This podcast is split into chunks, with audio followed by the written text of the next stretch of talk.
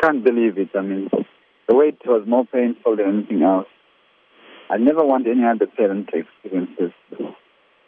And I hope this is the last at, at the race course.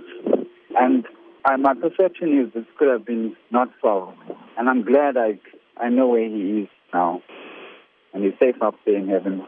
And uh, I got closure on it. But it the most traumatic waiting from Monday, Tuesday, Wednesday, Thursday, Friday, throughout the night, knowing that it's freezing cold in Johannesburg. And, and you know, my first impression was he was, he was held captive.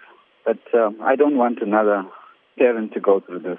That's my wish that security is beefed up at at the Phumelela race course at Turffontein because her question is, you know, had the security checked the boot because there's a possibility he could have been alive and in that boot. Had they checked that boot up, probably his life would have been saved. And I don't want any more parent to go through this. The most traumatic thing, losing a child, especially at 20 years. How do you want justice to be served at this stage? Well, the perpetrator has admitted that he's killed my son. He's a maintenance worker at the race course. He's been, I think, employed at for three years. He's admitted to it, and he led police to a mine dump about 150 kilometers away where he disposed of the body and then burnt it. I, I want him to rot in jail, you know, and pay for it. That's what I'd like to see. I, I believe everything happens for a reason.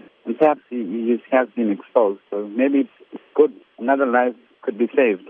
We understand that police, of course, as we had mentioned earlier, they are still investigating, but what are you hoping they find? I'll be doing DNA analysis because the body has been charred beyond recognition, but there is something there still. So to be 100% sure it's my son, although the, they led the police to the site, but we have to be sure it's my son. So, but I assume it, it's my son.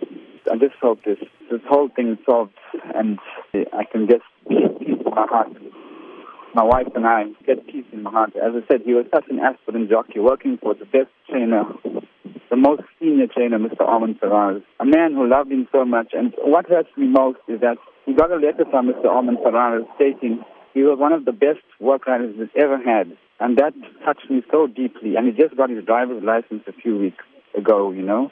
He didn't even collect the permanent one. And that hurts me. And he was about to be accepted into the academy, and, and a decision was to be made this week. And he was on a high, my son. He was extremely buoyant. So he never lived his dream, although this was his dream, you know. But he always told me, if it's the speed that kills him one day, just remember I was smiling up there in heaven, so please don't cry, because I lived my dreams. So that was his famous thing, and that gives me comfort, man.